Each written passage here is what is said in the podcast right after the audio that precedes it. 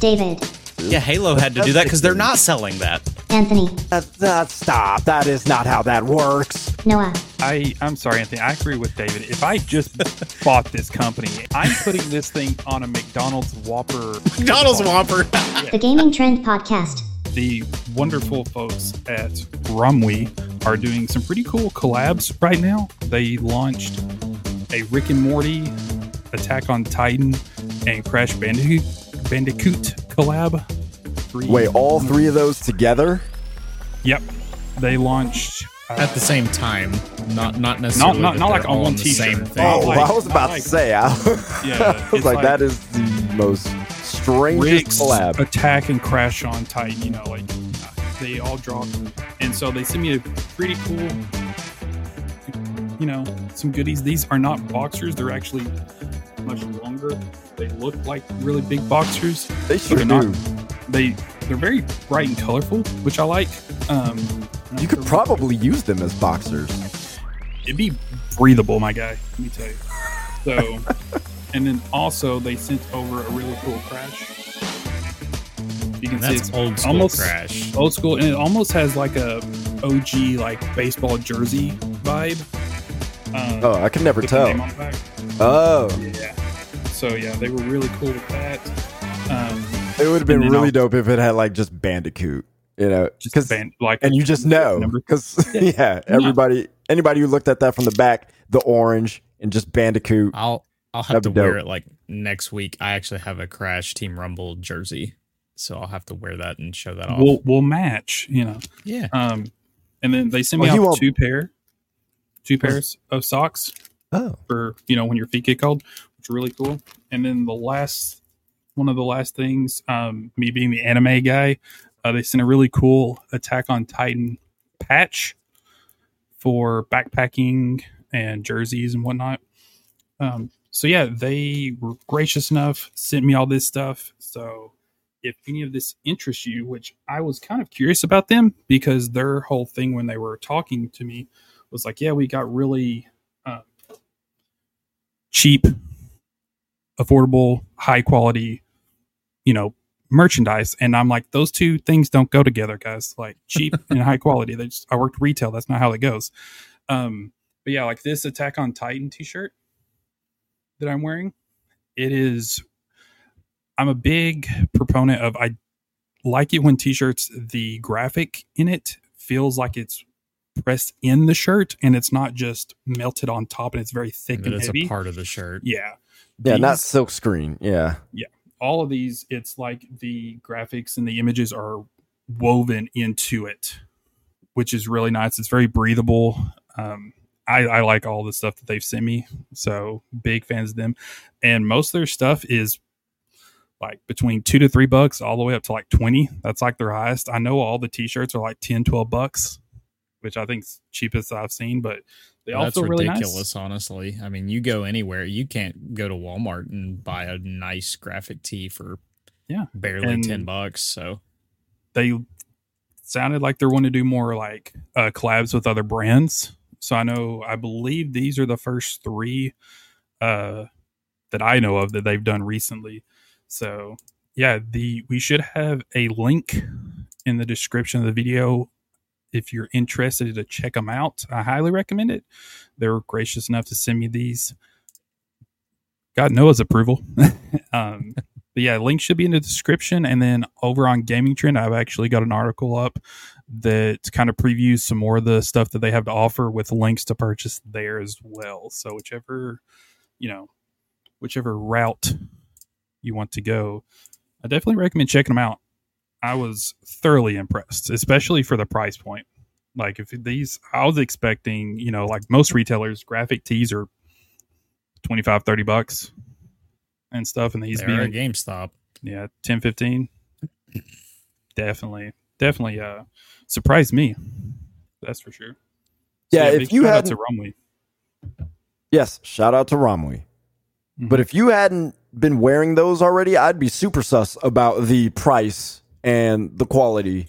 Because go, Go ahead. ahead. No, no, go ahead. go ahead, because I, I I'm standoff. going Okay. somewhere. I'm I going like, somewhere. stand. Um, I'm curious to see. I haven't seen of any like brick and mortar of Romwe, so I believe they might be an online only. Don't quote me on that, but if they are, that could be you know kind of helping them keep the prices low. If they don't have brick and mortars, they're purely an online. Um, that's something I'd have to look into more. I just when I did a quick Google search, I couldn't find any. I think that has something to do with it because I know that's why GameStop uh, has higher prices than than most for for some things. But I do wonder. I don't know. Have you guys seen the I don't know the plastering of advertisements for Temu? Like it's everywhere. Oh yeah. I am not shopping on that. It's I feel like they are so It's pervasive. It's super sus. You get all these like crazy stuff for dirt cheap, not even like Yeah. Walmart price. It is ridiculous. I am no. So when we talk about Homie, online retailer, homie, about to try and sell me a Switch for twenty five bucks. No, no, right? no.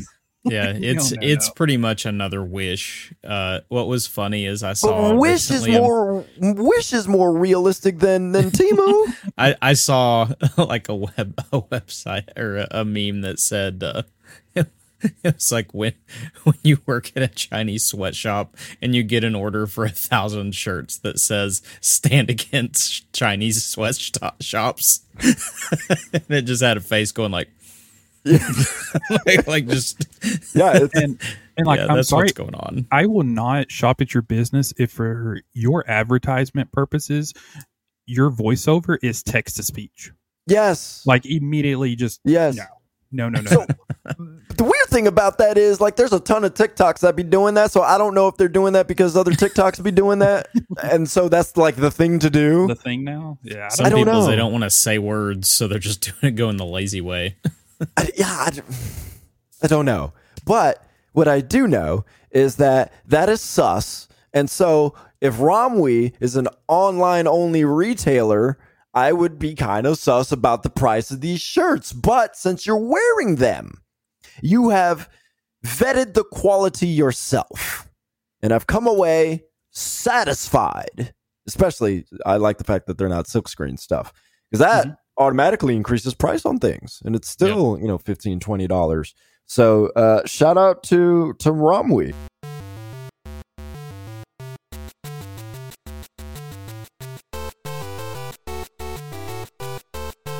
Street Fighter 6. i want to talk about world tour mode. That is what i want to focus on because the street fighter 6 online all that stuff lots of demos lots of betas I feel like anybody who cared about Street Fighter 6 in that way played that stuff. You already got a sense of what it is. If you haven't played it already, you already got a sense of what it is. It's PvP. There's really not much to say there. They have some cool arcade stuff going on. There's crossplay. And then there's everything that they've updated with Street Fighter 6 in terms of drive gauges and, and other mechanics and abilities that you can use to do PvP and learn and all that fun stuff. Where the real meats of Street Fighter 6 and its improvements are are all in World Tour. And I have to say that what they've done in this fighting game that is super complex and very difficult to learn for a lot of people. World Tour is a thing that should be in every fighting game from here on out, including Street Fighter. Every fighting game should have some kind of world tour mode. It doesn't have to look like what Street Fighter 6 is doing open world, 3D, choose your own fights, doing all that stuff. It just needs something that is story based and allows you to ease your way into the mechanics and the depth of a fighting game because many of the fighting games are absolutely intense. King of Fighters, Tekken, uh, even in some ways Soul Calibur, although I probably feel like that one's maybe one of the easier ones for a lot of people, but also, of course, Street Fighter. And then, you know, anything you see at Evo is pretty much a complex fighting game. So, um, the beauty of it is you choose a character, you create the character, you go into this open world and you fight people. That is literally what you're doing, but you're doing it in this kind of JRPG style where if you've played JRPGs, act, more action based JRPGs like Tales of Arise or any of the modern Tales games, um, some of the modern Final Fantasy games where enemies are on the overworld and you can run into them and engage in fights where they chase you and try to force fights. That's what Street Fighter World Tour does. And so there's all these people everywhere, and you run up to them and you have the option to talk to them or fight them. And in some cases, the vendors, where you could talk to them, buy from their wares, or you can also fight them as well. So, pretty much everybody in the world is someone you can fight. But what I love and what I think Capcom inadvertently did was reinvent how JRPGs should be played because I love the fact that you can just choose who and when you want to fight, which in these action JRP, JRPGs, Tales of Symphonia or Arise comes to my mind. A lot of them are meant to force engagements. A, you know, so it could be more difficult, but B, so you're not, you know, just running through it and, you know, going straight to the boss fight and fight the boss and, and go from there. But I feel like every JRPG needs to be retuned in such a way to where you can choose the engagements that you want and choose how many fights you want to engage in because I felt like I was having more fun doing that. Whereas if I didn't want to engage in a fight in a JRPG, I'm kind of stuck. And I and I get that's kind of what it's trying to do, but it's also frustrating in a way that kind of sucks the fun out of it because I'm like, I yes, I have chosen to engage in too many fights, and that's on me. But sometimes JRPGs tend to put you in a position where it's like you're going to get beat up and you just have to have a bunch of potions and doing all this other stuff. That's that's an annoying form of difficulty where in Street Fighter 6, nah, you you're low on health, fine. Refill your health or, you know, just don't fight until you find a vendor, heal up, go fight again. And it feels great. And I felt like I was engaging in a bunch of fights just because I could. you know, like I don't have to be force fed. I want to because I just can.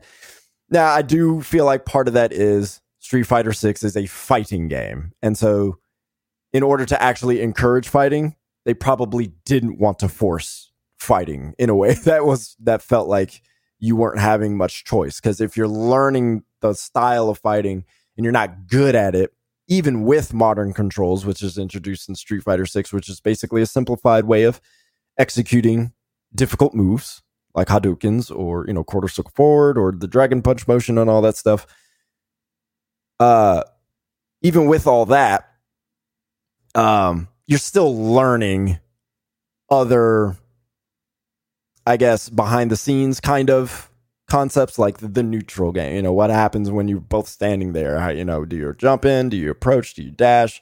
All that kind of stuff. You're you're learning that stuff. And so being able to just pick the fights and go as you please takes a lot of the pressure off and allows you to concentrate on just having fun and learning. And I really like that. What's also really cool, what they do with World Tour mode, is they don't limit you to a single character. So you can take on the move set of different characters, and you have four slots of moves that you can use. And you can choose a character to basically level up and learn m- more moves from them as you go along and slot those moves in into your modern controls. Uh, it defaults to modern controls, but you can use classic controls, regular inputs. So the the nice thing is, let's say you like using Ken, and he is like Ryu, where he uses fireballs, Hadoukens, uh, dragon punches, where he does the little short Shoryukens and all that stuff. But let's say you like Cammy's spiral arrow you could combine that with Ryu's uh, or Ken's Shoryuken. And then maybe you like Blanka's little spinning ball attack. you can throw that in there too. So you can have this character that uses different moves from everybody if you want. But the nice thing is, they also allow you, if you're more comfortable, you can slot in moves that use classic controls as well. So let's say you you're really good at doing Hadoukens, your quarter circle forward motion. Well, instead of slotting that into a modern control scheme, you could slot that in into a classic control scheme, use the benefits of that, and slot something else that you like using into the modern control. And now you could do your quarter circle forwards as anybody else would with classic controls, and then do something maybe you have a lot more difficulty executing into a modern control. So the flexibility they give you, they're just like, go for it, have fun. And I love that. They're not afraid to just let you just play around, have a good time. And if you really want to do something online at some point, you can take that character that you've made in World Tour and the move set that you've given them and fight other people's World Tour characters online just for that form of PvP. So they're really trying to let people kind of enjoy Street Fighter the way they want to enjoy. You don't want to go online at all? World Tour is a really good option for that. You are okay with going online, but maybe you don't want the sweatiness of the regular PvP, but you like the avatar that you created. Take that too. You can take that online, see how you do, have fun with that.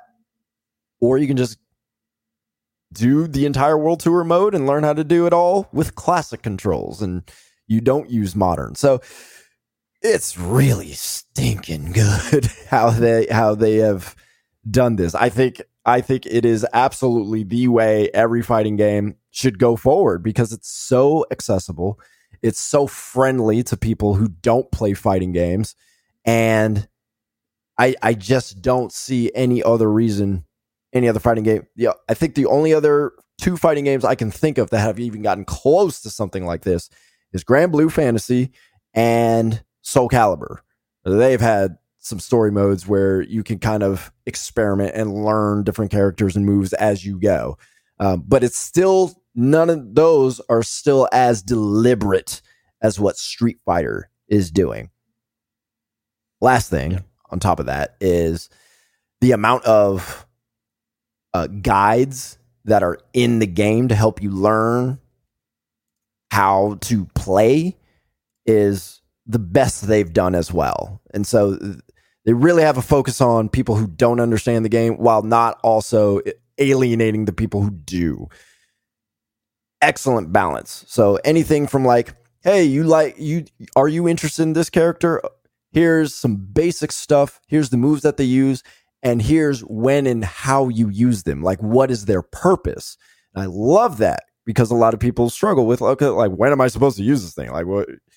And they tell you, they tell you directly, like, this is how you use the character. This is their moves. This is how you use this. What when you're in a fight, these are the moments you're looking for. Use this here and do all that. So it's still a lot to remember and you know execute in an actual fight but the fact that it's just there, you don't even got to go on YouTube. Like just bare bones basics there in the game. Look up anytime. Love it. Yep. Top I'm five really game happy. this year. I'm really happy with how just fighting games in general have stepped it up in terms of just the the single player experience because used to be single player experience was okay you can fight yeah. and that was more or less it. like that. That's it. You get the one v one matchup of, against the computer, and that's it. And now we have games like, you know, f- for me, one of the biggest things was Mortal Kombat and Injustice bringing these fight the actual storylines and yes it was a lot of just 1v1 fighting but the way that they did it i love how it pressed you to learn all of the characters it was a really great way to keep me engaged instead of me just having to sit there and learn each character. Like I had a there was a point to it. And then now with Street Fighter is is kind of taking that next step of okay, now we're going to still push you to learn new moves, but you're going to have more choice in how you learn those and where you go, how you approach it and let's even add it into this more open style world as opposed to having to watch a cutscene to get to that next spot to where you have the control over where you're going. So it's just it's just really cool hearing all of this. I hope uh, we continue to see some different evolutions, like with Mortal Kombat One coming and all that kind of stuff. Obviously, it's not going to deviate a ton from the formula into this. We've already seen enough of it to know it won't, but I, it's just really cool because when you see a game like this, this is like the Elden Rings, the Breath of the Wilds. This is the kind of game that causes the other games to look at them to the other developers to play them and they go okay how do we implement these kind of things in our game?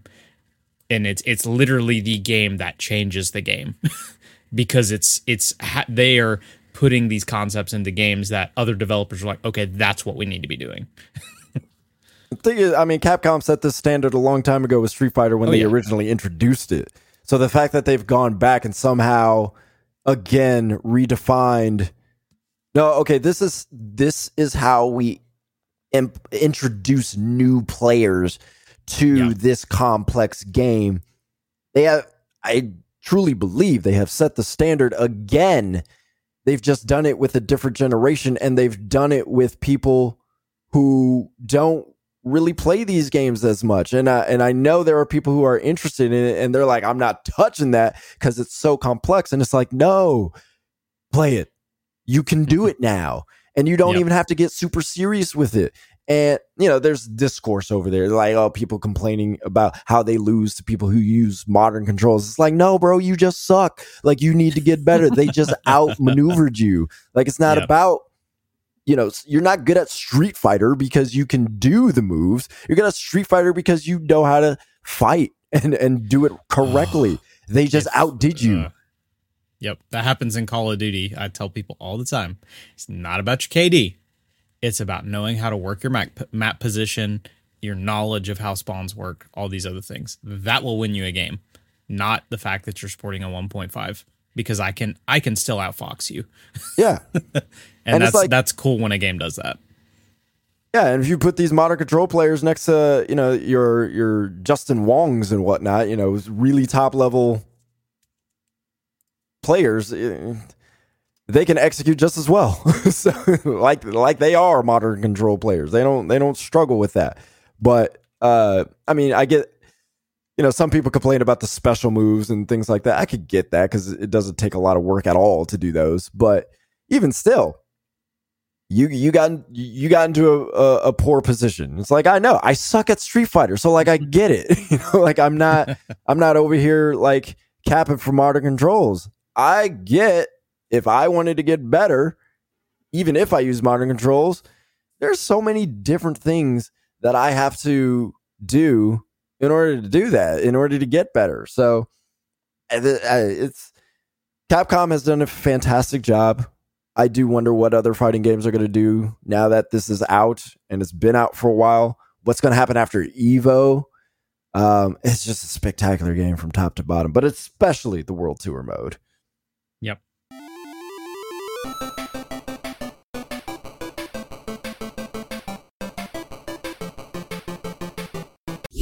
Nintendo Switch News.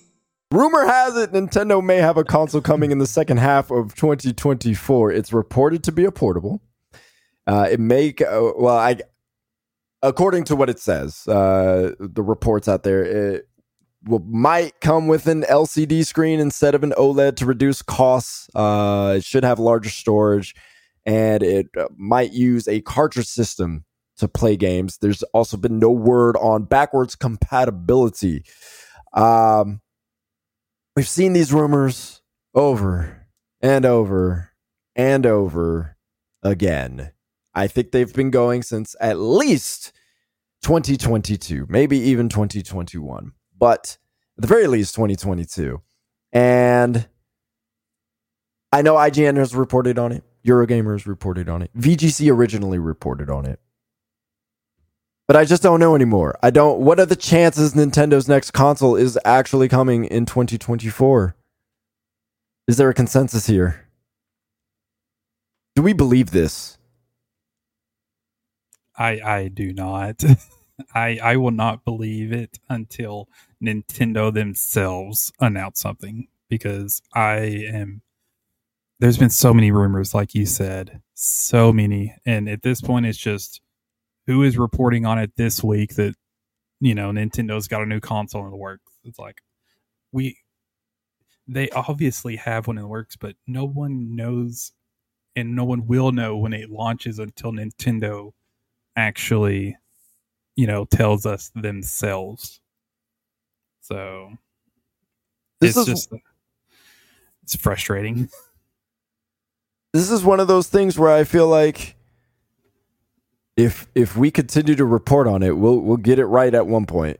like it's, sometime we're gonna get this right if we just keep on doing it. Because duh, of course they're working on something. They're not gonna let the Switch Yeah. go for forever. You know, PlayStation is working on another. Eh, eh, okay, duh, yes, Yeah, like So- I- I get that you know the specs and you know the LCD screen and a cartridge system continuing. So I, I know they're trying to put some skin in the game on it by saying some of the hardware specs and things like that. But at the same time, we've seen these predictions before. We thought the OLED was going to be, you know, the the 4K version of the Switch. Nope, nope. It's just OLED, OLED screen, same same insides, bigger, better kickstand. That was my favorite part of the OLED. That kickstand works very It is well. a much nicer kickstand. Oh, Yeah, so good. very much.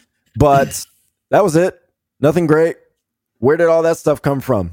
Like, is it so? What is this stuff? It's not going to have an LCD. It's going to have an OLED. Trying to reduce the cost. I'm like, is OLED really that much?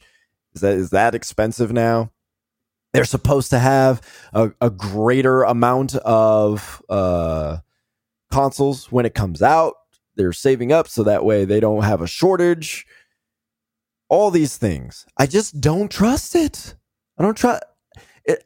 It's not the reporters. I don't. I don't think you know they they're actually trying to just throw stuff out there. I'm sure they are hearing something. I just don't know if it's from sources that actually know something. You know, they probably work at Nintendo. How close are they to the actual production of the console? I don't know. We don't know because they've been wrong. Every single one of them. David, you're itching to say something. See, they we can always push the been wrong, but it's just that the the what they heard sounded different. Like for instance, with the OLED, like it was one of those things where they didn't have all the information, so you were going off that fact of oh, okay, this is a new thing when that's all it was uh, was the OLED. Uh, with this, I think my biggest thing is we're getting reports from much bigger publications and most bigger publications won't risk reporting on something like this. You'll get the smaller ones, you'll get the enthusiast sites, but you won't always get the IGNs of the world, the Eurogamers of the world to bite.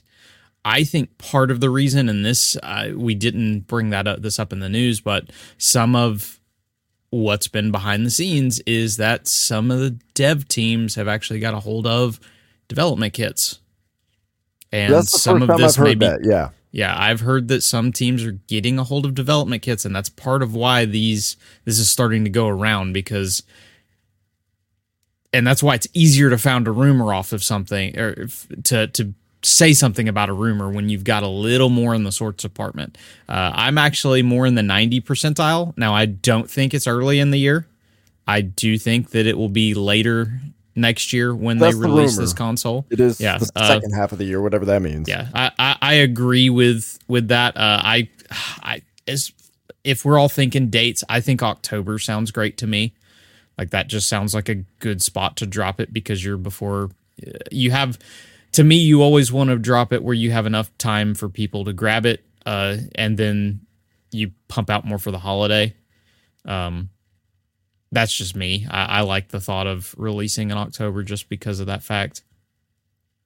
Um, but you know you you risk with the switch that you end up in this with a switch that you get to this point we're already at a point where there are going to be struggles and there have been struggles in what your system can do like your your system cannot handle third party at this point like you you just straight up can't handle most third party the the big third party offerings because the big third parties probably want to be on the Switch, but a lot of without dropping the quality drastically or, or having to have a team that's porting it specifically to the Switch, you just can't do it compared to what things are going to now with the PlayStation 5, the Xbox Series consoles. So you need another console for that. But the other thing is you risk having all of your big titles absent. And I know that's never been a Nintendo thing if they're worried about it.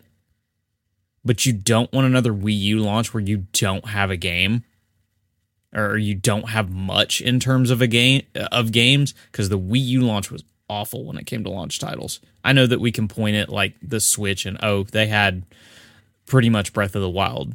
They had a really strong opening year with a lot of titles that came out over that year.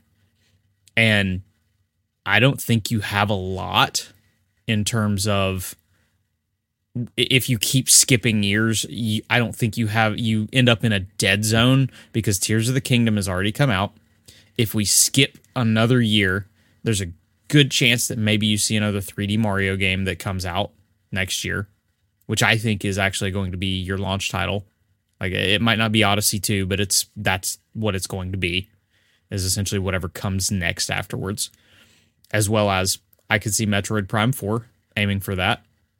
Uh, then you have that. Then you have two big titles that you have for launch on those. You you just you don't want to end up in this place where we want to drop a game but we can't because we got to hold it back for the next launch. And yes, Nintendo fans double dip, so yeah, you could always push on that. But at the same point, it's nice to have that system seller, so to speak. I know that Nintendo rarely needs it because they do whatever the heck they want, but it's always a good thing to have a title right out the gate to give people to set to play with your system. So that's what I think. At least uh, I do think since they've already announced it, I think we'll get Luigi's Mansion. The I think it's the the what the port of Dark Moon and the Princess Peach game that's coming. Those will be the the early games next year to kind of tide people over until what's next. Does Metroid Prime Four go on the Switch or the next Switch? I think it's on both.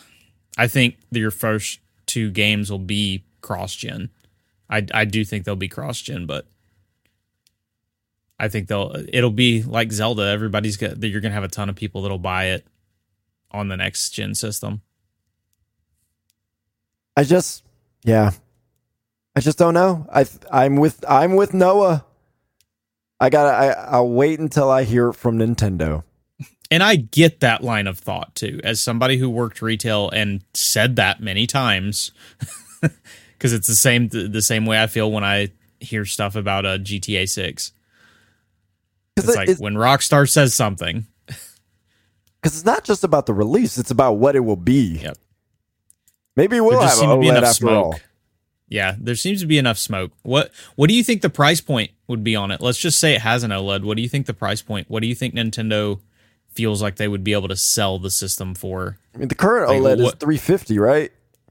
I believe so. Yeah. Do Do you think they managed to keep it at three fifty, or does it go to four hundred?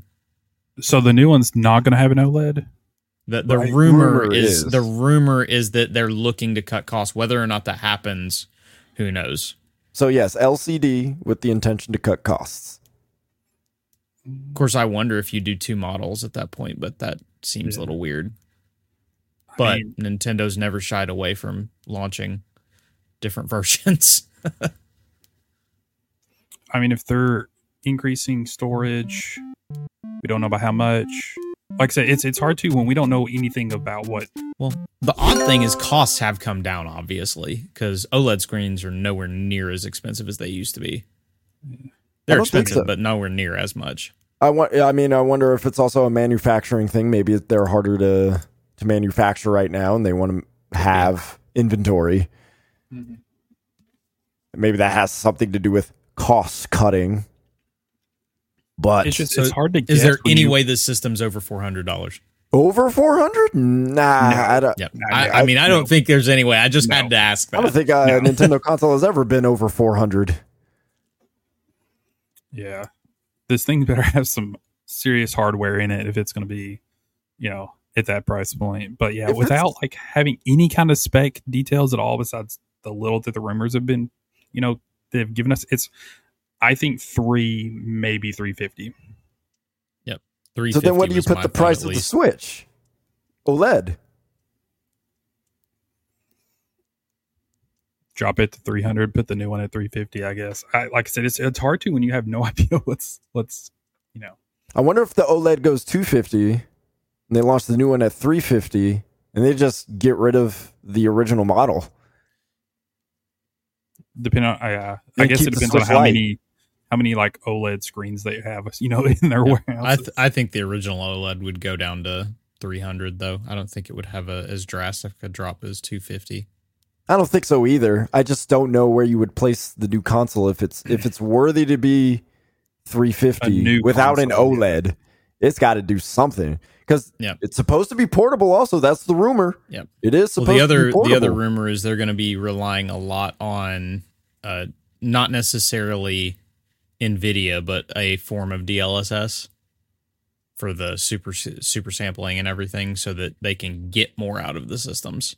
that would be nice. So uh, that's So at least the rumor. That's what I'm. That's what I've heard in rumor. What if it's not even a console that you can like put to your TV? It's just portable. What if it's just portable? So a DS essentially. The portable I- I stuff mean- is the one is the thing that really always sells, and that's how people use the Switch most is Yep. portability. I I think that's still one of its biggest selling points, though, is that you can do it however You do you'd both, yeah. like. So I, I don't I don't see that being. that. Yeah. I don't think so. I wonder if they would consider though uh, that the dock would be more than just a dock. Like you would actually get. I know the dock obviously helps with you getting better resolution or whatnot, but I wonder if they might consider having something in the dock that would actually give you a little bit more, like not like frame necessarily rate, like consistent like- frame rate, like you flip a so- switch. something Yeah, switch. yeah, yeah. That's the new Um, Switch. Performance or quality? Yeah, some something like that though that, that that you would have some sort of internal workings inside the that would actually give you a little bit more than just what it does currently. And it would be so Nintendo to have a physical Switch you would flip to do this, to do something like that. Um but yeah, it's I mean it's I think it says something that, you know, we're Nintendo uh, considering how we were after the Wii U. I remember the conversations. So, are you the- suggesting it's possible they repeat what happened with the Wii U?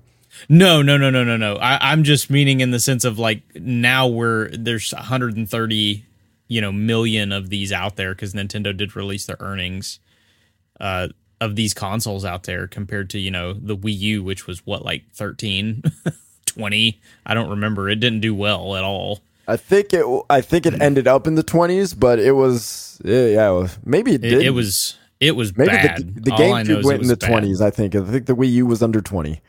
The the Wii U was not good, but just I remember the conversations of could could Nintendo become a third party? I remember those conversations with the Wii U of just because it was it was just rough. It was awful.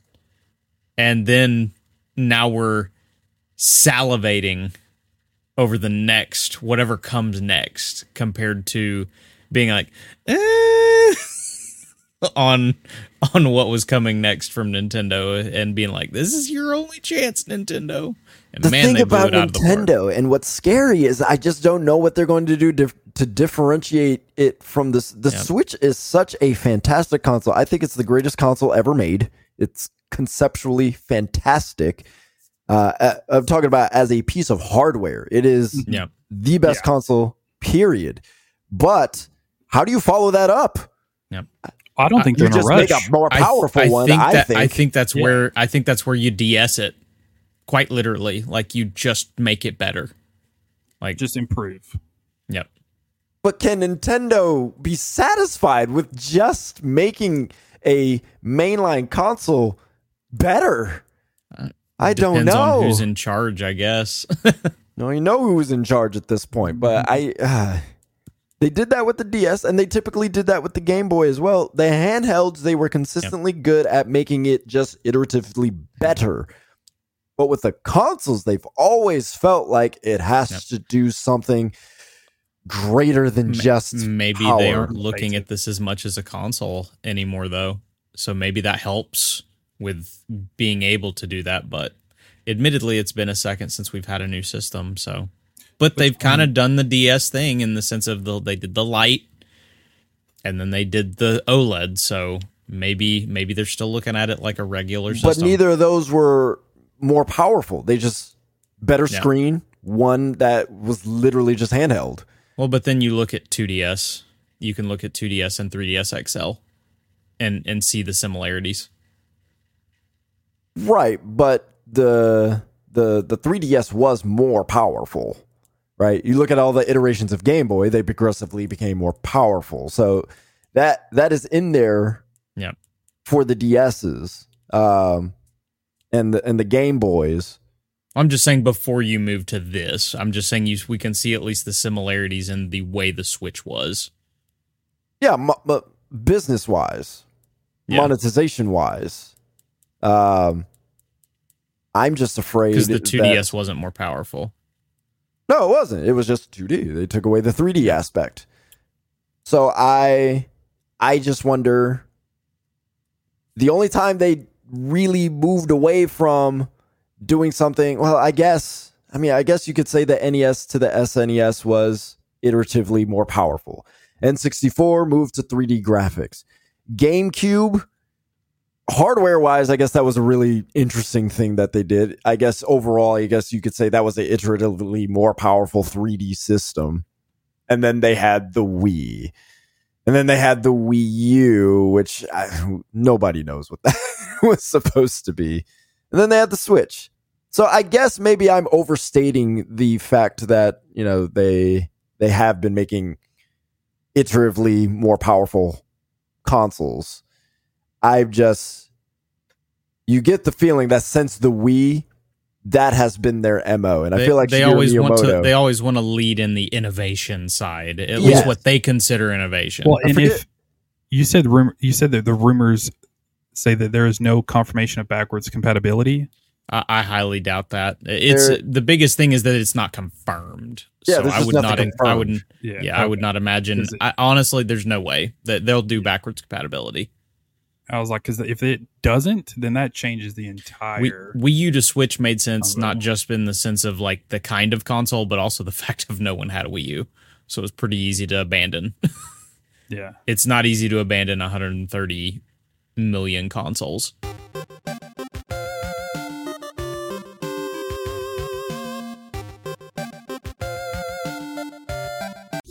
Inscryption. it is so hard to find words to describe the incredible uniqueness that this game brings.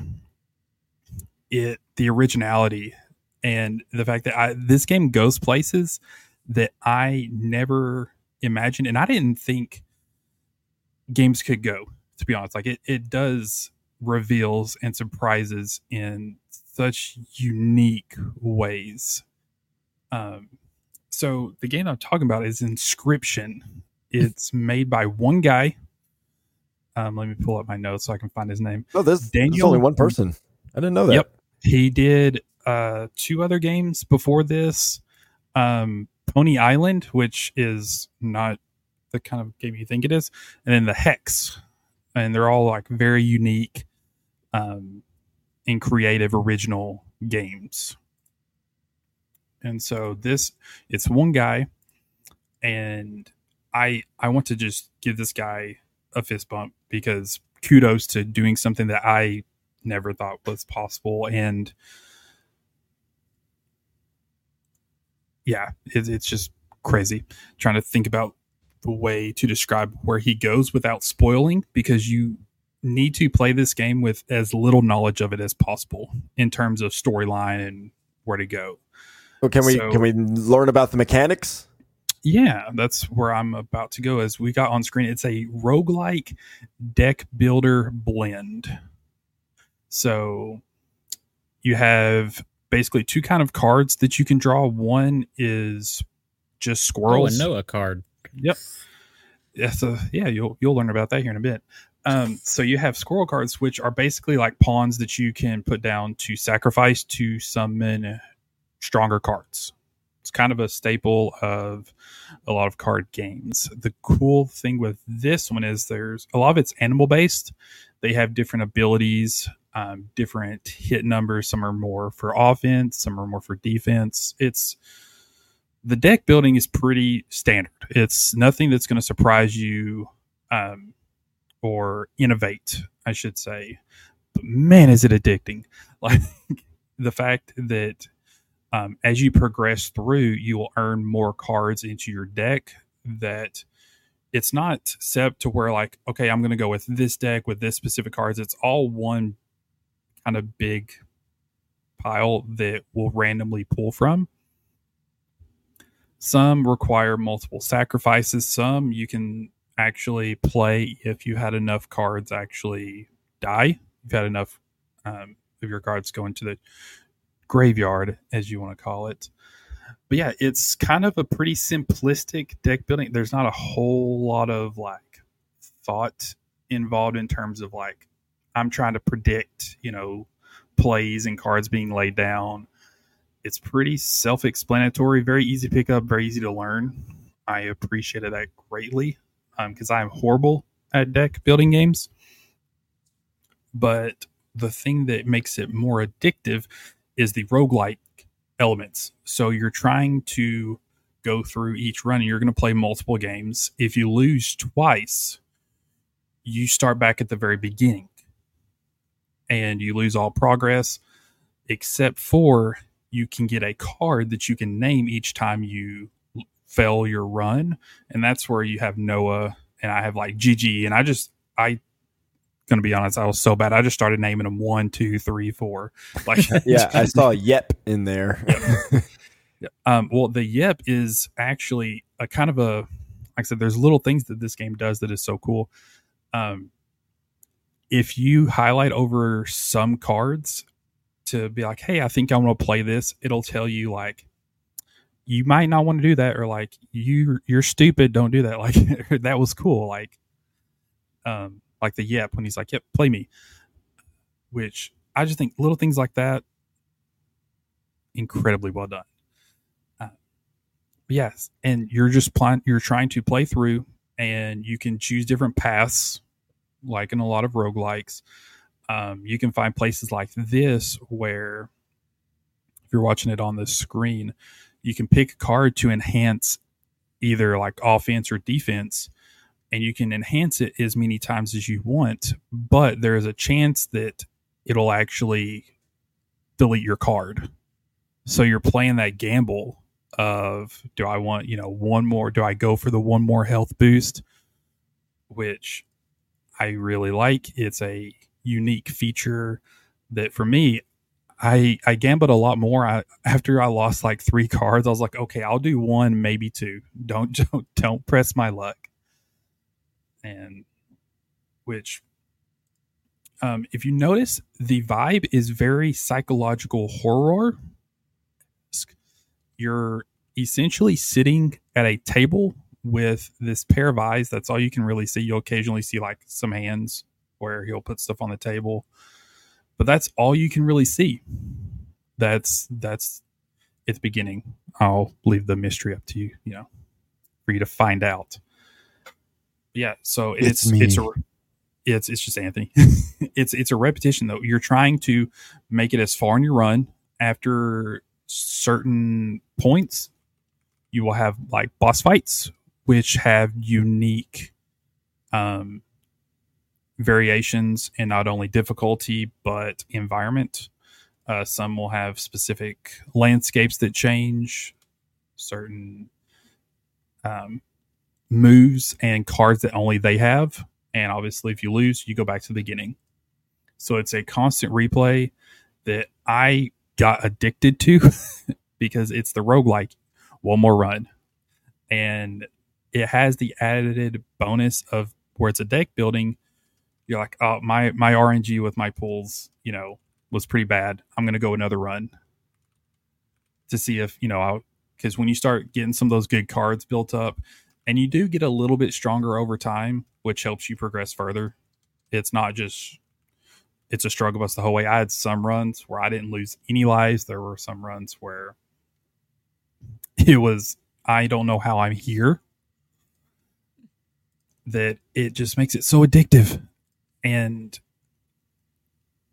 like I said, the way that this guy has put in surprises that he doesn't come right out and show you to be like, hey, here's a surprise over here. Um, the entire game itself, the best way I can describe the surprises and the environment is like an escape room where there are hidden details in the cards, in the information text boxes that you don't even realize are there. These secrets are hidden everywhere in this game. Um, like you can see the 2.73 on the screen or the 273 on the screen that was just on. Um, that was actually a clue for a puzzle that progressed more and just things like that. Like I wish that more games were like this. This is, in my opinion, like a, the true definition of an indie game is it has a genre, it blends it with other unique elements and makes it feel original, creative, and just fun. Like it's it's what I love about indie games. It's so refreshing to play. It's not some big 100 hour open world RPG that we get constantly, you know, thrown out at us. I I'm so glad that I found this game because it was it's on Steam. Like there's overwhelmingly positive reviews on this. I was like, it's got to be pretty good. And then I read the comments, and the reviews were like, "Don't look up anything, just go in and play." and so I gave it a shot, and well worth the uh, purchase. I think I paid like fifteen bucks for it. Um, definitely got my money's worth out of it. So yeah, this is one that take my word for it. like like Romwe, great shirts, Inscryption, phenomenal game. I'm surprised it hasn't um, hit the bigger scene just with how much of a spectacle this game is. When did this game come out? Did it come out this year? Uh, let's see. Let me go back to. Oh, it came out last year. Um, Yeah, I think it was 2022. last year because I, bu- I was I believe uh, 2021 actually.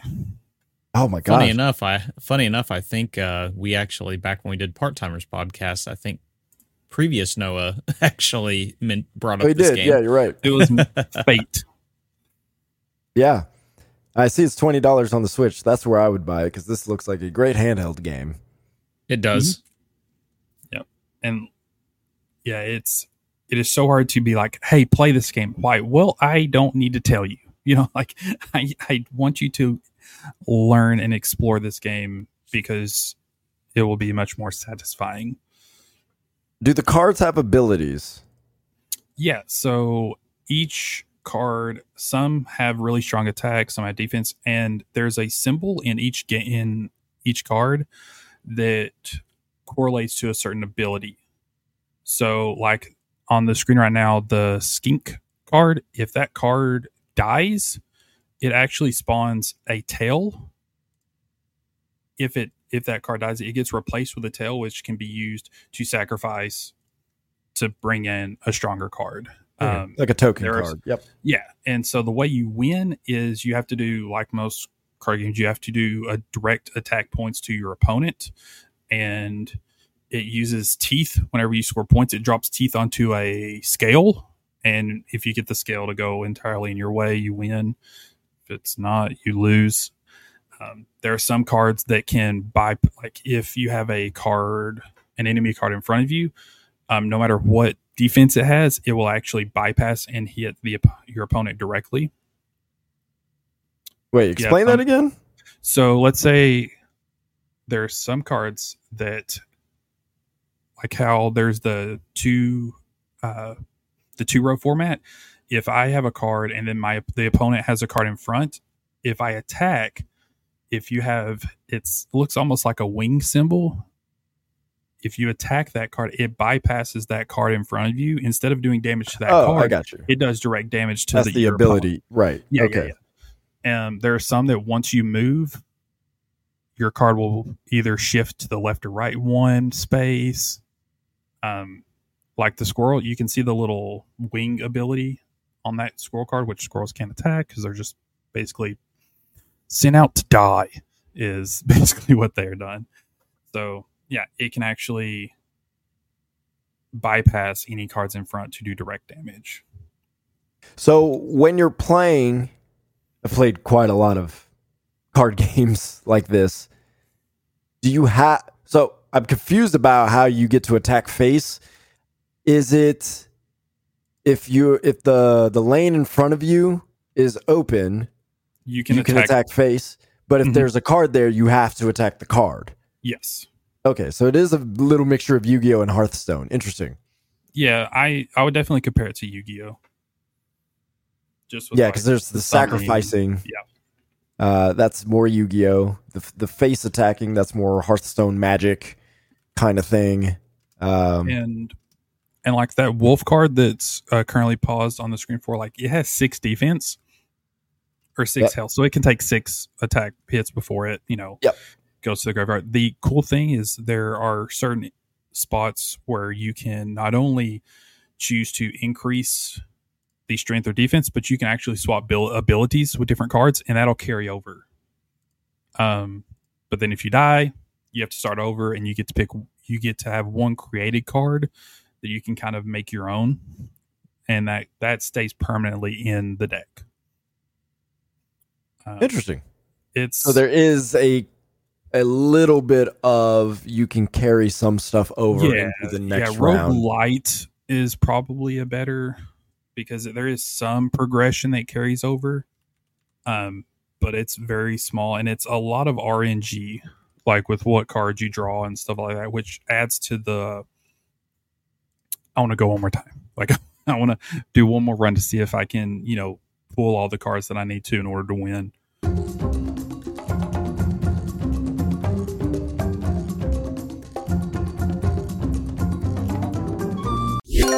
Disney Illusion Island.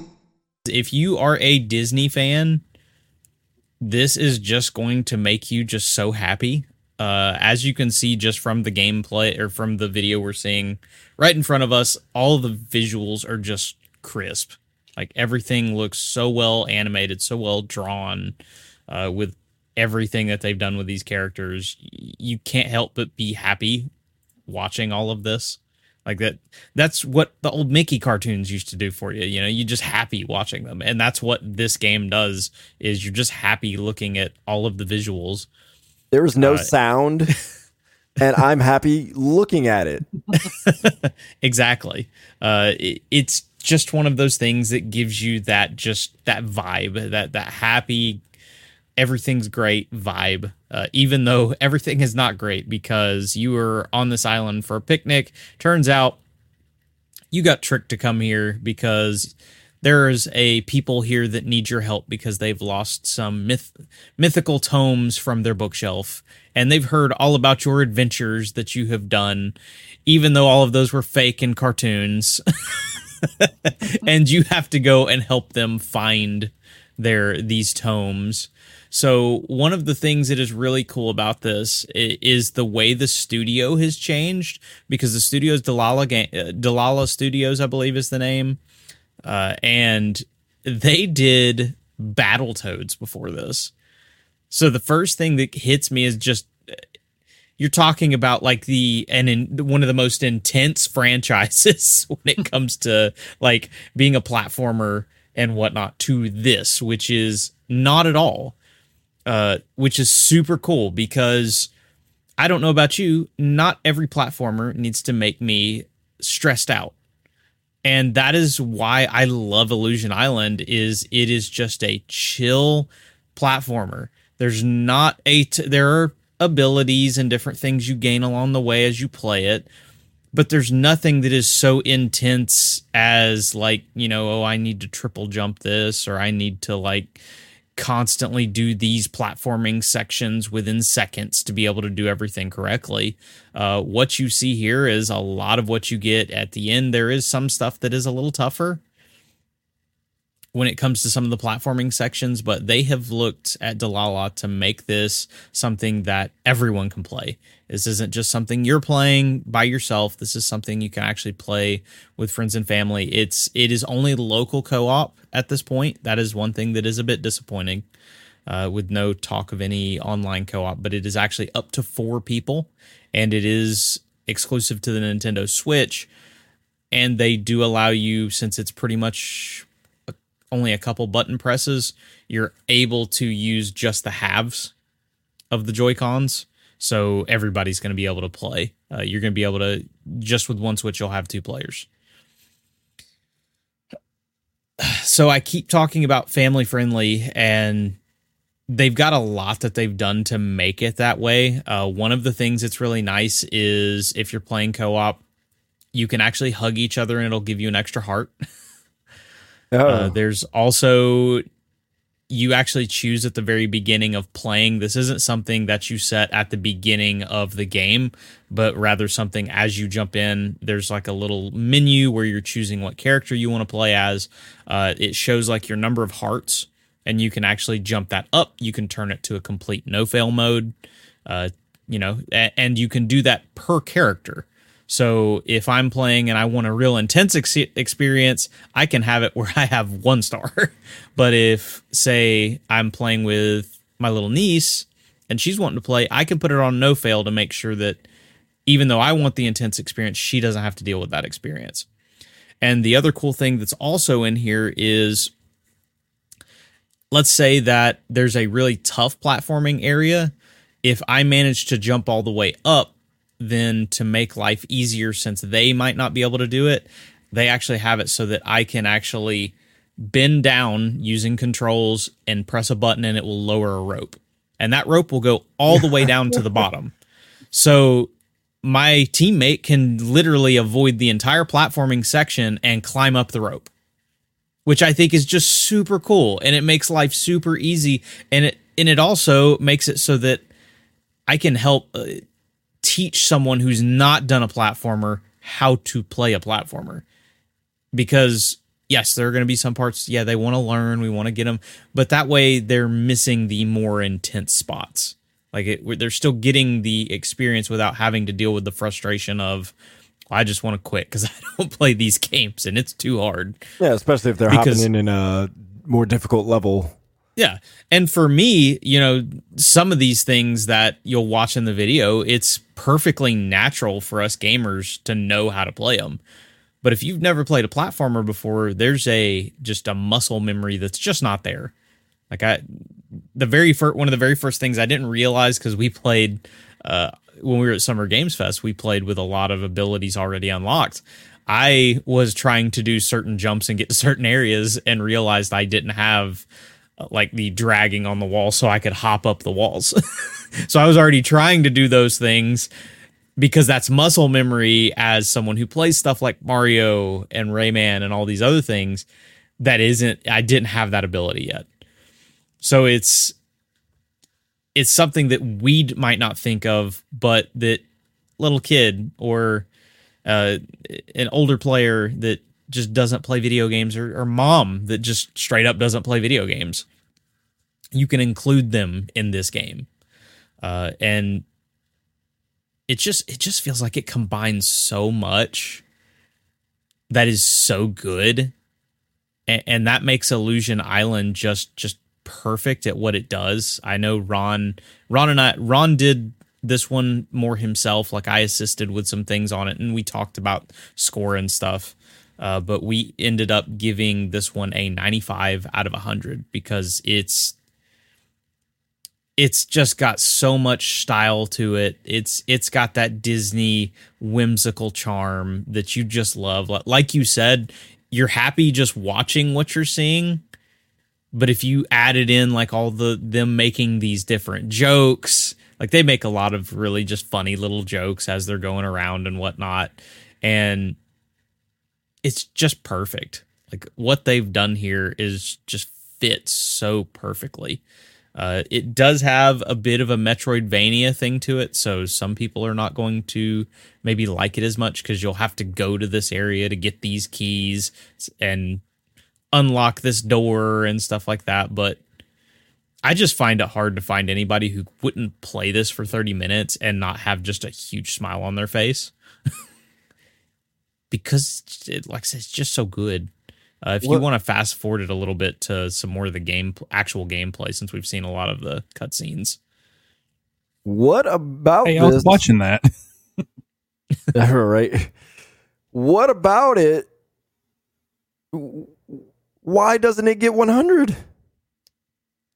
Um, the only thing is that Ron brought up is the last hour has a really sharp difficulty spike. Oh, and I it's all platforming. So one of the things I did not bring up is there is actually no combat at all in this game.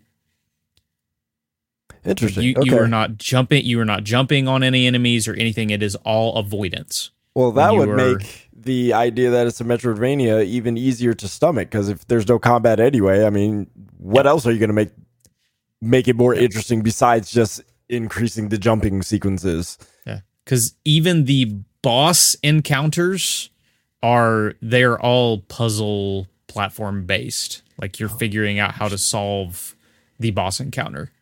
Cuz we we actually played one of those at Summer Game Fest. I don't have the video for it, but Interesting.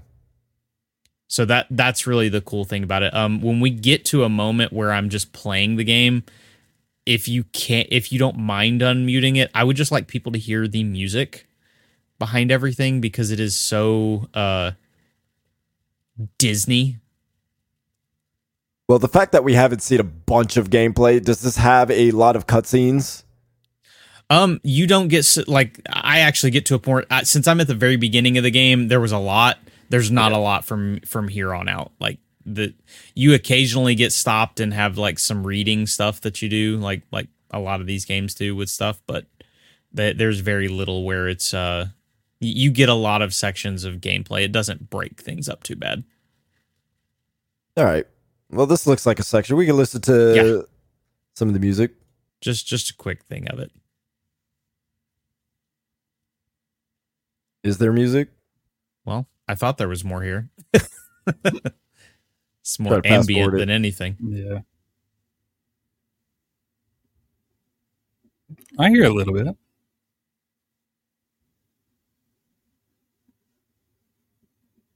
said that very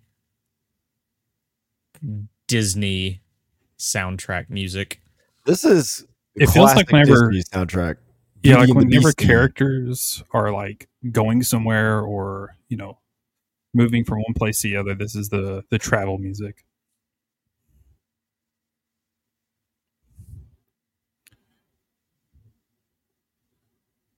Like I hear that and I think yeah. Disney immediately.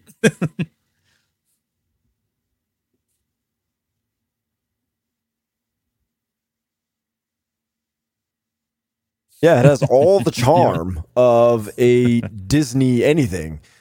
Yep. At least anything with vocal. We know Lorcana, you know, all the Gen Con stuff going on. That's a card game. Yeah. But as far as audio is concerned, this sounds like it's hitting all the right notes. You know, and it cliche, looks but- beautiful on the OLED. I, I it, it works perfectly in handheld. I mean, it that's a pretty obvious statement. I feel like because platformers are just great on the Switch.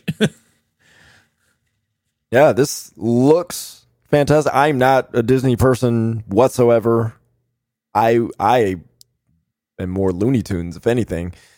But now I want to play this. I want to play this. I want my kids at work to play this. I want my daughter to play this. I want my wife to play this. I want to play this. This looks really good. And pretty much anybody can play it because they've put a lot of effort into making this approachable for everyone. Okay, yeah. Um Yes. So you gave it a score. You said it was Yes. 95, yes? Yes, it was a 95 out of 100. I fully agree with that score. Okay. And you know, I, I we were talking about this uh, uh, for a little bit before the podcast, and I am willing to say that this is in my top 10 platformers.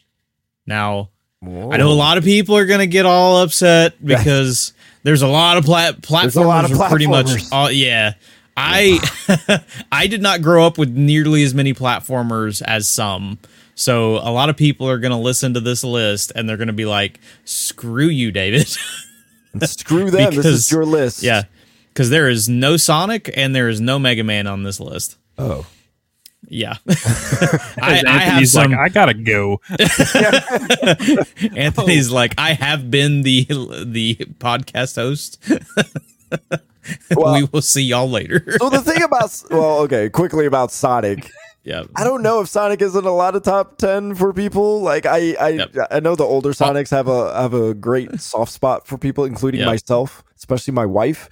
But I don't know if Sonic makes anybody's top ten. Well, all list. all people have to do is watch my gameplay from Summer Game Fest, which a lot of people did and a lot of people commented on, and they will know that I did not play a lot of Sonic because Oh, I was right, I did not do well. with the Sonic footage. Yes. Oh yes. So oh. let me get over here. I have the actual list over here. And again, this is very subjective because I know one of these on this list, not everybody would consider, I guess, pure platformer, but I feel like that's such a tough thing is to get like specific. Uh, my number one is Kirby's Adventure. I think I've said on here multiple times. Timeout. You've already messed up. You started with number one. You don't Okay. start with number Don't one. start with number one. No, Okay, you all start right. with 10. So what? Okay, we will go It was a back to ten. Obviously, Yes. everybody knows number one now, but I'm going to start with ten. It's okay. We can salvage this. All right. All right. So number ten, I've got Cuphead Oh. Okay, because that- Cuphead, I it Cuphead is hard. It makes me mad, but oh my goodness, it is such a good platformer, and it is one of the best looking platform, like best themed platformers out there. Like Okay. for for what all of Illusion Island is to Disney, Cuphead is to that old style animation cartoon. Like it, it just does it perfectly. So to me, that's number ten at least. That, that's a great start. Uh, number nine uh, for me is Shovel Knight. Okay. I Not bad so far. Okay. I just I love what Shovel Knight does. It's just one of those. It's just one of those games. I haven't game. played it in a Shovel while, Knight. but Shovel Knight is just a lot of fun to play. I like the soulsy elements of it, so Oh it God, is Souls, just a really cool yeah. idea. Um, number eight is one a lot of people probably don't have on their list, but I have a soft spot for it. Is Shadow Complex. Oh, interesting. I, do you remember Shadow Complex? Yeah. yeah. Okay. So that was a 2.5D platformer Yeah. that was on the Xbox Arcade. Uh, that was actually right around the time I was discovering Xbox Live Arcade on 360. Not. So Yeah. I was buying I was buying a lot of Xbox Live points. I just Like, I- question I was placement. oh, That's all. yeah. You put But uh, Shadow Complex above Cuphead. Anthony's yeah, like, I, it just has a soft spot. It has a soft spot in my heart. Uh, just because of what what it did. Uh, You know, I can't argue with the soft spot. Um, number seven is actually Disney Illusion Island. I think that it is well deserved. Uh, I, again, we've already talked about how much fun it is, and it just hits a lot of notes. And I'm a I'm a sucker for old school Disney animation and stuff, and this really lands in that, along with being a really solid platformer. Um, number six is Little Big Planet. Because Little Big Planet is Oh, just yeah. such a good platformer. That's a very charming game. Like it's just so much fun. The fact that it's four player co op, the, the the tons of levels that you can play from other people, what they built. I watched when Little Big Planet, I think it was two came out, and everybody went nuts with the level editor, where people built working calculators. They built Call of Duty zombies. I don't remember if it was two or three. like they built some ridiculous stuff. They but if even if you got rid of what people were making in the level editor, the game by itself was fantastic. Uh, I I, would like to see Media Molecule go back to that. I my friend and I we were grown a adults playing that game and laughing like little children. We were that game is so good. And, and there's nothing like s- just trying to smack each other. I know. you Just could sit all there the for goofball quite a while, yeah. stuff you could do. It was fantastic. Yep. And uh Sackboy's Big Adventure is super underrated. I don't know if you've got to play that, Anthony. I have not played that. No, Uh, it you do know that that is on PC now, correct? I know. I just haven't. Okay, I just Ju- haven't got. It. I just wanted to make sure you knew on that one because I it am a well platformer worth guy. I, I am aware of that stuff. Yep. Uh, number five, uh, you cannot make a list with top platformers and not have Rayman Legends. Because Rayman agree. Legends, this this is top 10. actually this reminds me a lot of Rayman Legends in just the style of it. Uh, but Rayman Legends, I, I I love the 3D Raymans. Like that that was one of my favorite games when when I was younger. I had a really terrible PC and uh, that my grandpa gave me, and I played Rayman Legend or not Rayman Legends, but Rayman. I think it was two. It was the one that ended up coming out on the 3DS, Yeah, I think it was Uh, two. and because it was the first one that was full on 3D. Um, Yeah. and I even like the original platformer style Rayman Legends, the first one, but the the second one has a special place in my heart for just being one of those games that I played the heck out of because I would play it until my computer crashed and then boot it back up and start over. Poor Um, it was it was bad. It was did I was definitely not running on recommended or minimum probably. Um, but Rayman Legends, it just has so much charm, so much heart to it. It it's hard to make again make a list and not have Rayman Legends somewhere on it. Especially it, it to me, it definitely belongs in top five. Uh, number four, a game that many probably don't know of is Jazz Jackrabbit. oh yeah, That is actually a Cliff Bleszinski game. yeah. A lot of people I think that was know. his first game. It it's kind of like, Like if his- Sonic were a shooter. it's Yeah. almost a good way to put it. Uh, and it's awesome. I love Jazz Jackrabbit. That I played the heck out of that as a kid. Yeah. Um, I can't completely decide number three which one, so I kind of combined it. I'm kind of cheating here uh, to a degree, but Super Mario Brothers three, Super Mario World, Okay. That- yeah, I can see why you do that. that in yeah. that in that because it's both in that kind of same timeline but those those two games are just you don't really have to say anything for those games because they're just fantastic I I was getting worried. no no no no no super the, I i, played I, I think we had that we had that Mario World. conversation about that being one of my first games Sure, so yeah, the, to me that you know you have to have that up there in your top ones uh, number two for me is one that's very special. Uh, All of these, what's funny is the first, the t- my top four are ones that were very special in my childhood. Um, and number two is Commander Keen. I played the he- like those are some of the first games I remember full on beating them. Like Yeah. I, I think I actually finished every single Commander Keen game except for two. Two is the only one, and I actually got to the last mission. I just never finished it. Uh, I don't remember if it just had a bad save or something where I couldn't do anything, or if I just got stuck or what. But yeah, I I legitimately finish everyone, and I that's a game that I wish would come back in platformer form because I know that at one point I believe Bethesda owns the rights to it, and I thought they were going to bring it back in some form, but I think it was like a mobile idea, and I wasn't really down with that. So Okay. uh, Commander Keen is my number two, and then number one, we already know what it is. Kirby's Ad- Adventure. That is just one of my favorite games ever. Uh, It's a good one. and i- In general, Kirby games are fantastic, but Kirby's Adventure will always be a favorite. Like I, the NES Classic came out, and sure, I wanted to get the NES Classic anyway. The fact that it had Kirby's Adventure on it made it a must buy.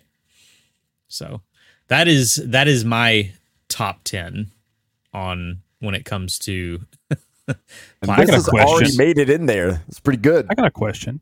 yeah Hey, David. Uh, this is Noah Gaming Trend. Big fan. You're kind of sliding a little. Um, how do you have a top 10 platforming games list and not have Astro's Playroom in the top 10?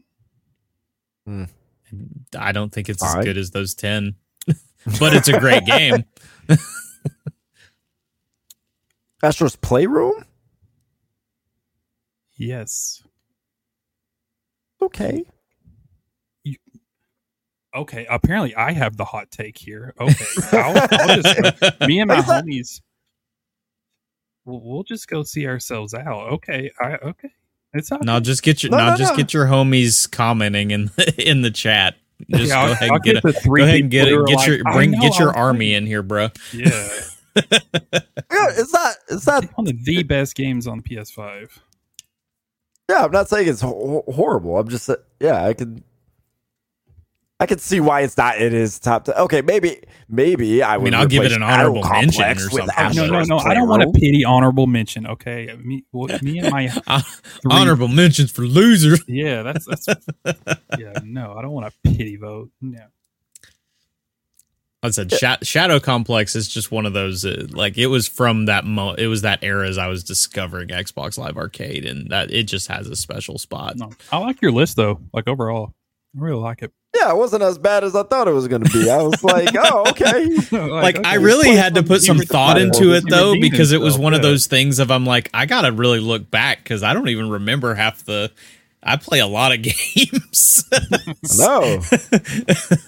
and I know platformers is, are not your go-to, I, but I uh, like platformers, but Sure, I do yeah. not play Imagine them nearly as much Call as I used Duty to. Made a platformer, uh, bruh. man. David They're be apparently going to make an RPG at some point, so Did I'm going to you, get uh, ready. they got a board game apparently. Um, Yep. they uh you know i think call of duty would take on some form of like metal slug in in some weird way That's if it made money, look they would like. definitely do it. yeah okay well uh you wanted to bring up something else that is not on the wheel david you had a you had a a thing Yeah, it's been a really fun week when it comes to just hot takes online and this was an interesting one that popped up and and I don't have like, you know, the the the tweet that started it all. but a lot of people are like hitting on people about, "Oh, you're fanboys, you're fanboys about things." And it's cuz people brought up that Starfield, we are under a month away from this game coming out. Uh, if you if you count early access, obviously, uh, as as the starting point, which would be September first. okay And they're pointing out and they're saying, look, there's a lack of marketing, and this is Xbox's biggest exclusive in years. So it's just really.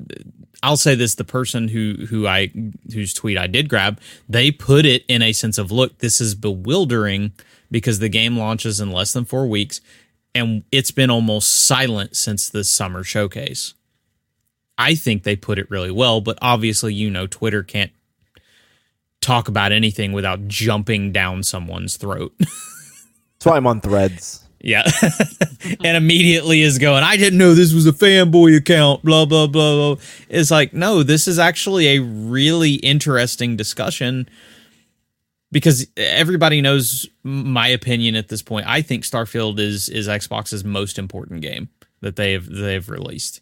Like argue with me on Halo Combat Evolved, all this different stuff. What you not, you know, that's a, but it is ve- especially right now. This game is vital to Xbox.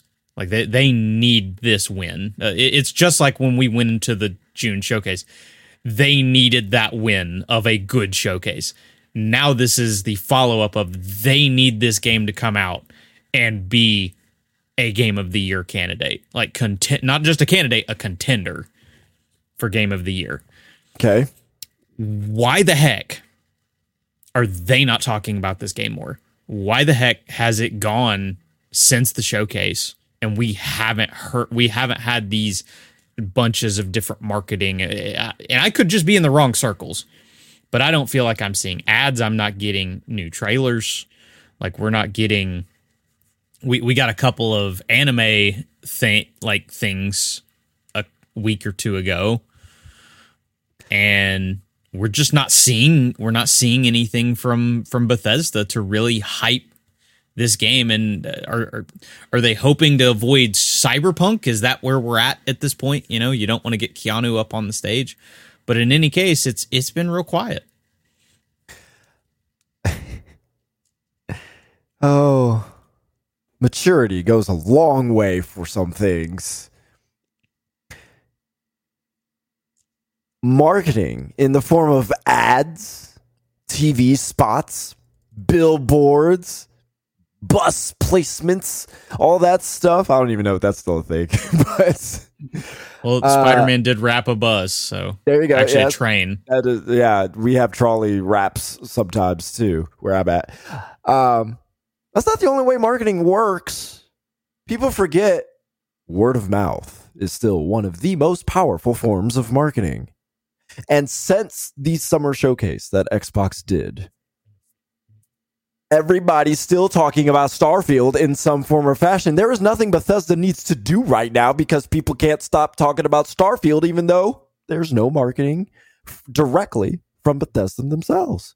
All people do is show off the controller, the headset, speculate about what they want to do in Starfield, what they can do, mods, or, you know, people are making mods for the thing already.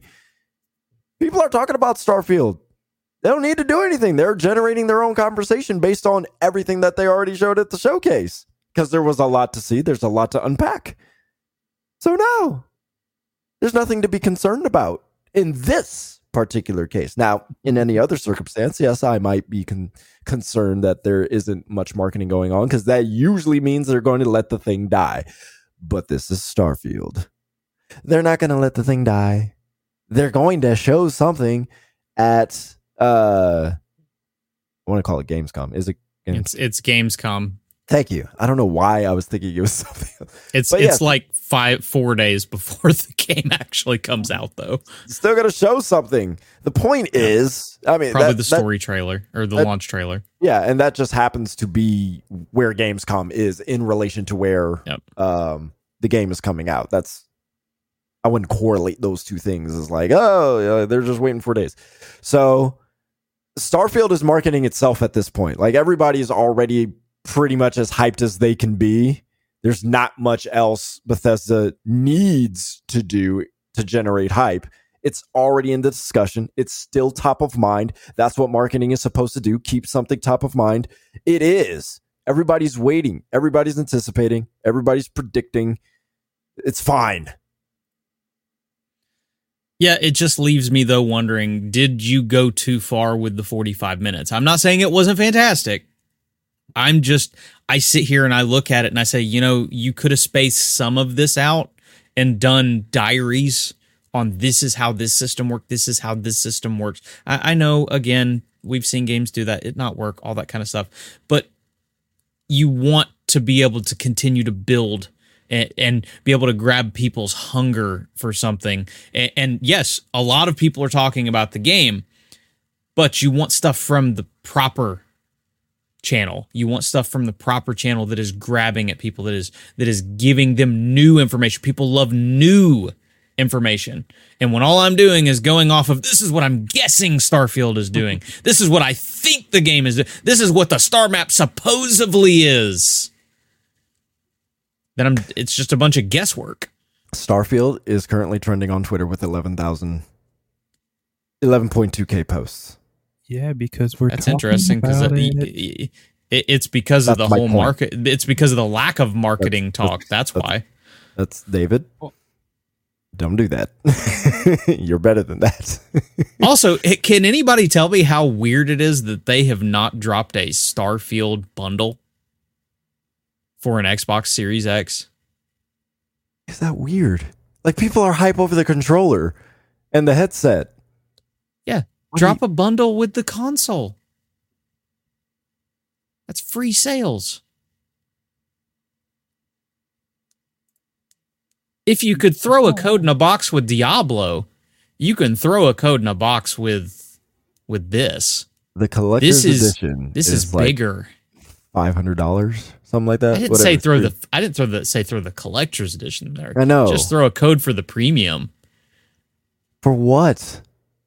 When the collector's to, edition to exists, sell to sell the con you're not you're not selling collector's editions to, to you're selling this to the this is extra marketing it's free extra marketing to David. other people it's i buy the system with the game with it David.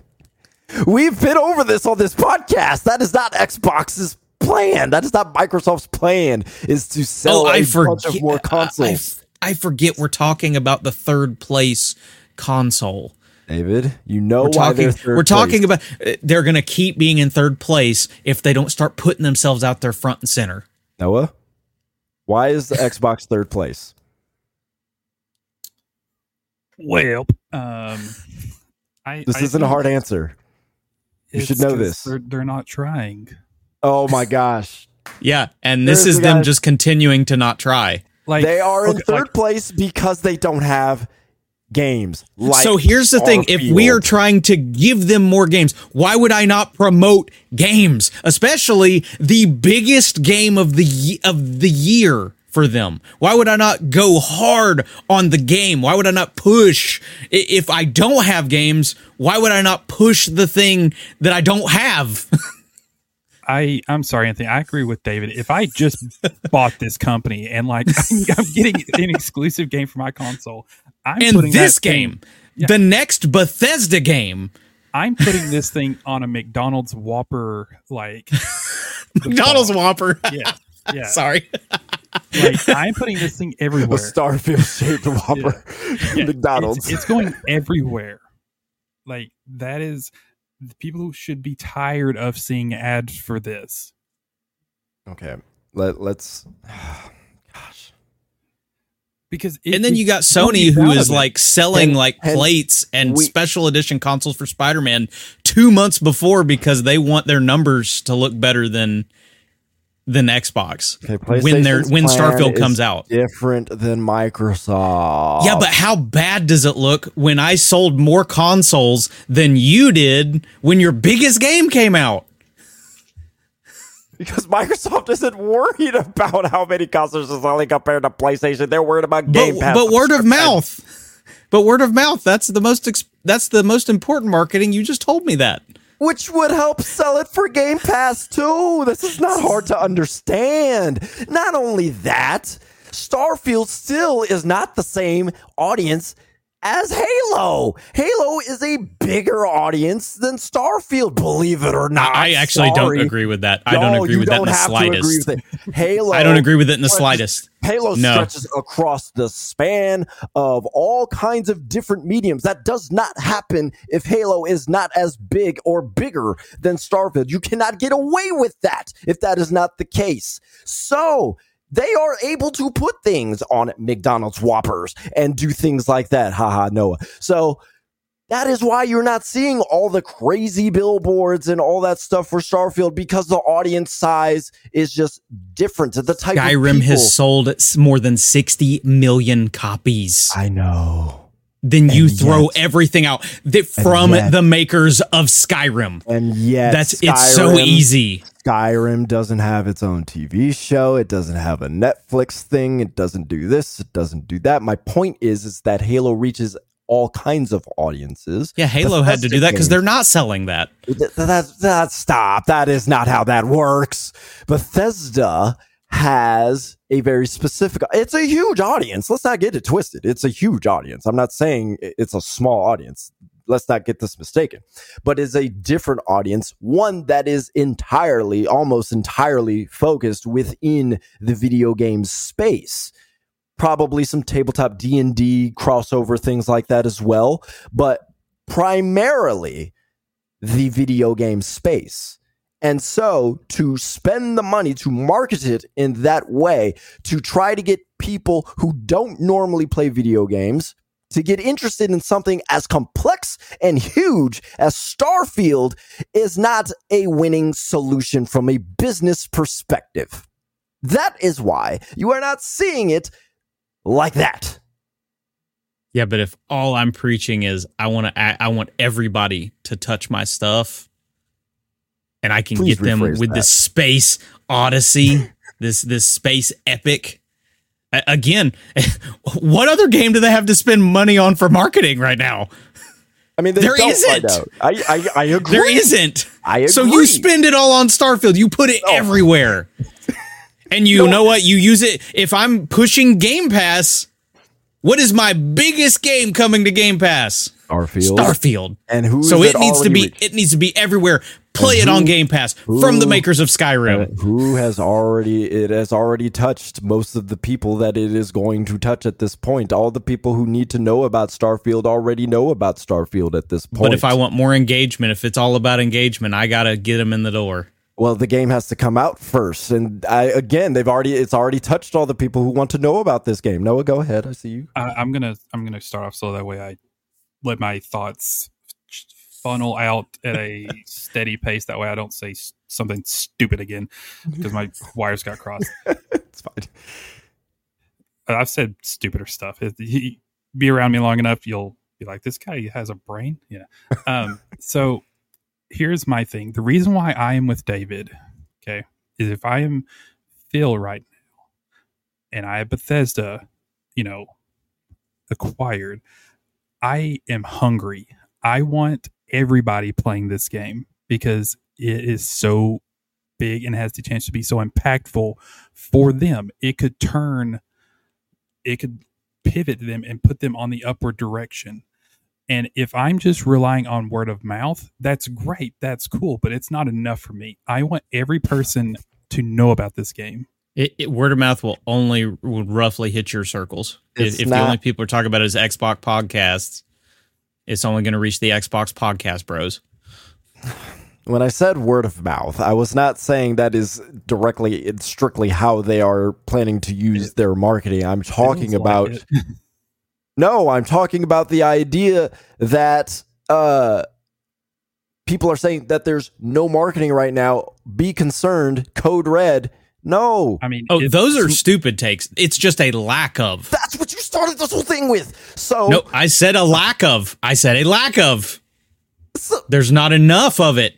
Again, we have seen it feels like every two weeks there's something new for Spider Man.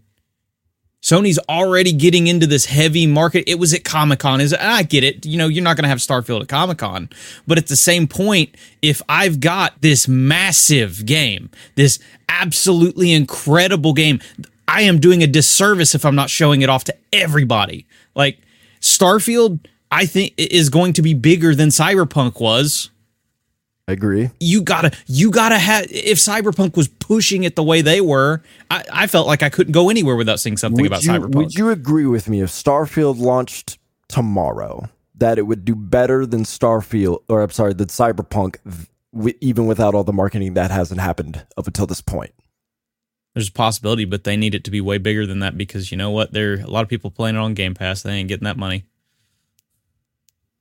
if they if they get new Game Pass subscriptions, that's how they're getting their money. That that's what they're concerned about. So, uh, we, do you think Starfield would generate more subscriptions for Game Pass?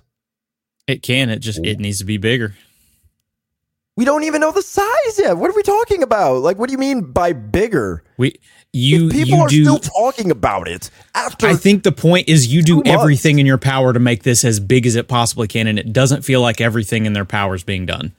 That that is more what it's at. We are not seeing everything in their power being done. you don't blow your budget based on what you you don't blow your budget based on what you're seeing what we're seeing right now. They know what the future is. We've seen what the future is. We've seen what 2024 looks like in potentially. As long as those games actually come out then yes we we know what they're working towards. So you don't blow everything up for starfield which is already going to be huge as people are still no, we spend the money on it.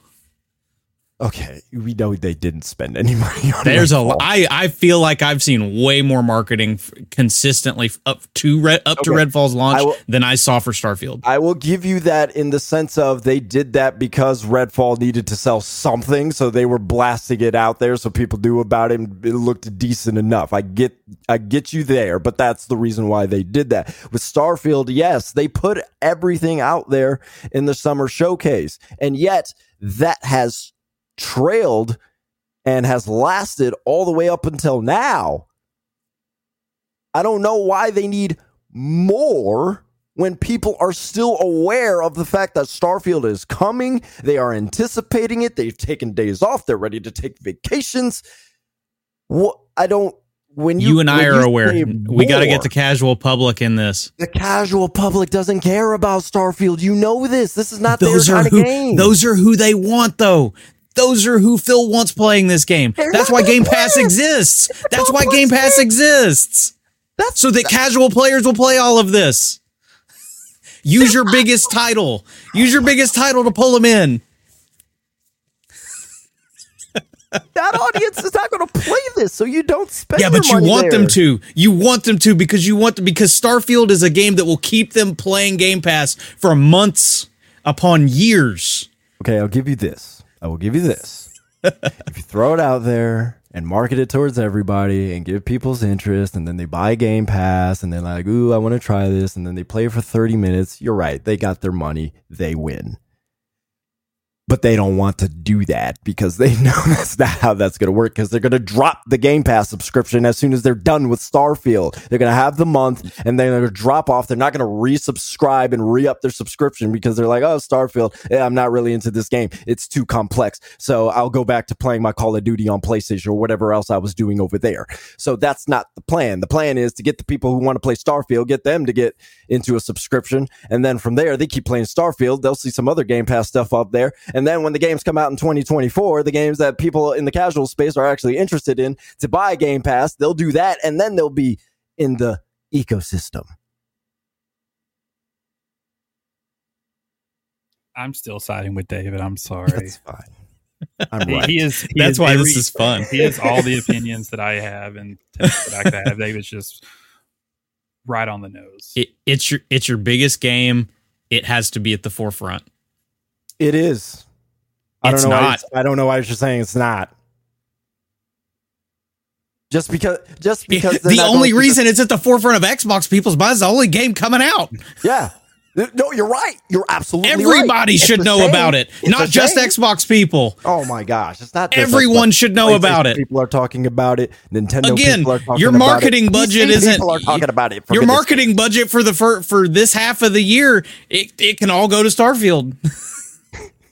He's got you. and all dude. of that can be true and all of that can be true and yet the numbers would probably play out no no different than if they didn't market it more than they did that's what i'm saying i don't think them if they market it to the masses yeah they might be interested and then they find out it's something and it's like oh okay and they bounce off of it what's the point in that that's wasted. I mean, I money. agree they've conceded the console war, but try.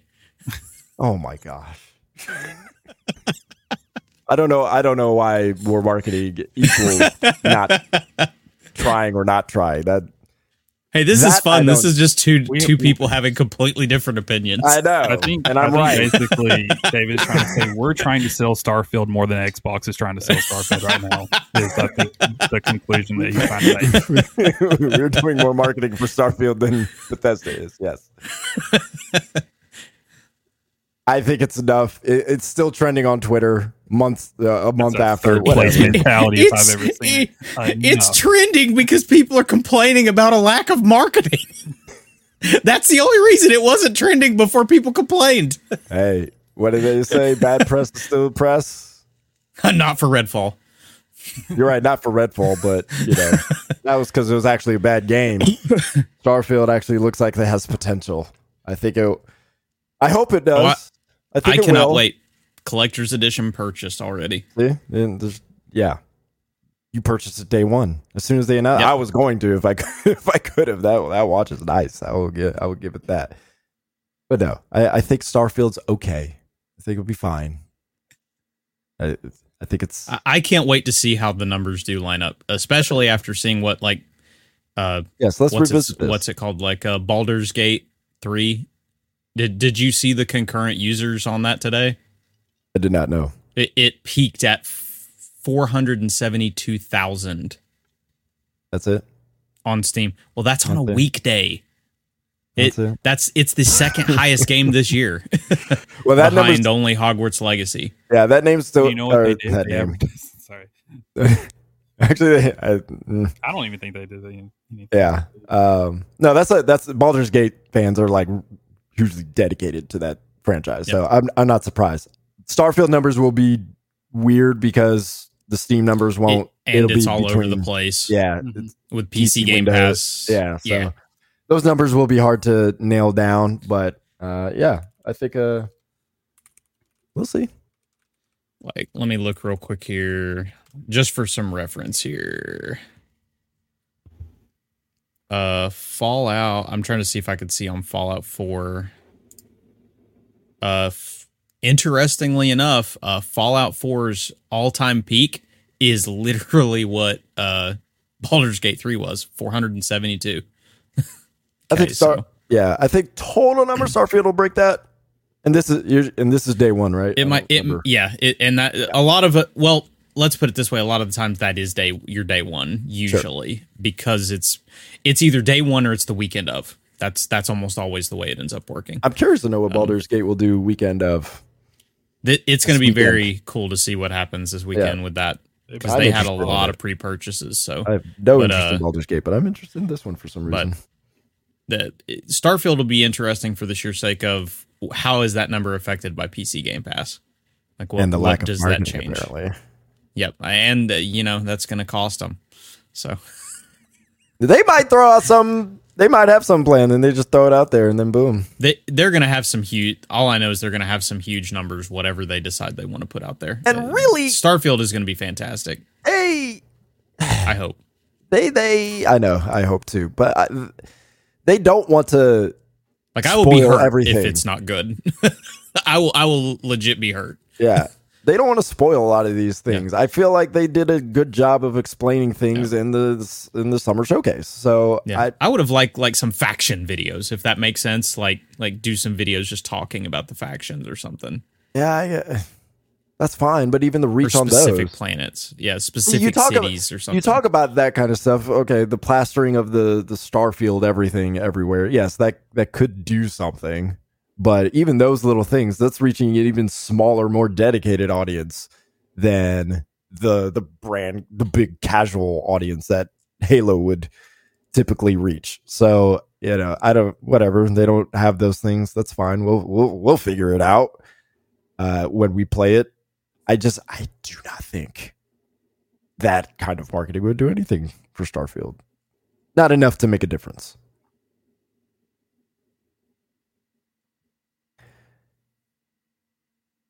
Anyways, That'll do it. that'll do today's it for us. Uh next week, what was it? You said no, you'll be here next week. Well, next Yep. week's gonna be good. Yeah. Next I week's gonna be good, people. Anticipating the games we talk because I, I think we already know what we're gonna be playing. So Yep. that'd be Can't great. say things yet, but just just tune in. Tune in. I know you got a lot of uh embargoed stuff. So very cool. All right. Appreciate you watching. Appreciate you joining us, listening. We'll talk to you later. Deuces.